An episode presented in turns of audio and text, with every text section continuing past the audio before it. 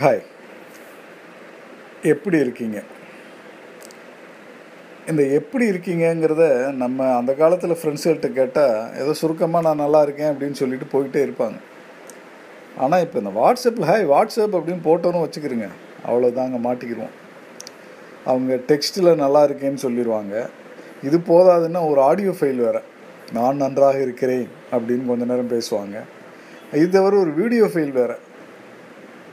மேக்கப்பெல்லாம் போட்டுக்கிட்டு வந்து அப்படி சிரித்த மேனிக்கு நான் நல்லா இருக்கேங்க. நீங்கள் எப்படி இருக்கீங்க? இந்த தொல்லை தாங்க முடியலைங்க. இது தவிர ஆனால் இந்த குட் மார்னிங் குட் நைட்டுன்னு இயற்கை காட்சி படத்தோடு போட்டு நிறுத்திக்கிறாங்க பாருங்கள் அவங்க பரவாயில்ல. ஆனால் அந்த கருத்து சொல்கிறேன்னு சில பேர் இருக்காங்க பாருங்கள் அவங்க படுத்துகிற பாடு தாங்க தாங்க முடியல. அந்த கால அறிஞர் முதல் இந்த கால நடிகர் அரசியல்வாதி வரை என்ன சொல்லியிருக்காங்கங்கிறத கூகுளில் தேடி பிடிச்சி எடுத்து கட்டன் பேஸ் பண்ணுவாங்க பாருங்கள் நம்ம ஸ்க்ரீனு கீழே கீழே போயிட்டே இருக்கும். அப்படி நம்ம விரலை போட்டு இது பண்ணி இது பண்ணி கடைசியில் நம்ம சுட்டு விரல் மாதிரி ஆகி போயிருங்க நம்மளுடைய ஆட்காட்டி விரலை. அதை படித்து முடிக்கிறதுக்குள்ளே நம்ம குட் மார்னிங் ஃப்ரெண்டு வந்து குட் நைட் போட்டுருவார். நைட் ஆயிரும். அவ்வளோ நேரம் ஆயிரும். இது தவிர ஆடியோ ஃபைல் வேறு வந்து அப்லோட் பண்ணியிருப்பாங்க அது இங்கிட்ட இங்கிட்டும் ஓடிக்கிட்டே இருக்கும். பஃபர் ஆகலாம். ஒரு கால் மணி நேரம் பஃபர் ஆகிட்டு அப்புறம் ஒரு அரை மணி நேரம் பேசுவாங்க பாருங்கள் அதை கேட்கணும். இவங்க பரவாயில்லைங்க. சில ச சில சுயபிரதாப புள்ளிகள் இருக்காங்க பாருங்கள் அவங்க டூர் போனது கோயிலுக்கு போனது கல்யாணத்துக்கு போனது கருமாதிக்கு போனது எல்லாம் ஒரே இமேஜாக போட்டு தாளிச்சிருப்பாங்க. அது பாட்டுக்கு ஒன்று மாற்றி ஒன்று வந்து விழுந்துக்கிட்டே இருக்கும். இல்லை கருமாதிக்கு போனது சரிங்க ஆனால் அதில் அந்த செத்து போன பெரியவர் கூட இல்லாமல் செல்ஃபி எடுத்து போடுறது இதில் அவரை பற்றியே கமெண்ட் வர நல்லது கெட்டது எல்லாம். மனுஷன் போய் சேர்ந்துட்டார் இப்போ போய் அவர் பண்ணது அது சரியில்லை இது சரியில்லை. இதுக்கு ஆமாம் ஆமான்னு வேற இன்னும் கொஞ்சம் பேர்.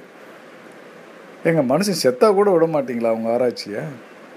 இதுக்கு நடுவில் எல்லாத்துக்கும் ஒருத்தர் வந்து அருமை அருமை அப்படின்னு சுருக்கமாக மையமாக கருத்தை போட்டு போயிடுவார். அது நல்ல விஷயமா இருந்தாலும் சரி கெட்ட விஷயமா இருந்தாலும் சரி.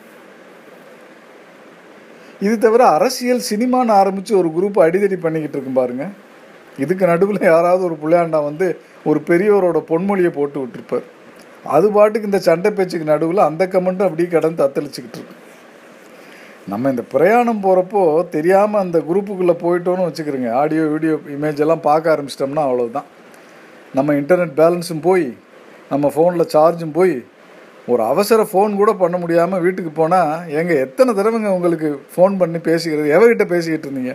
அப்படின்னு ஒரே அர்ச்சனை கேட்க வேண்டியதுதான்.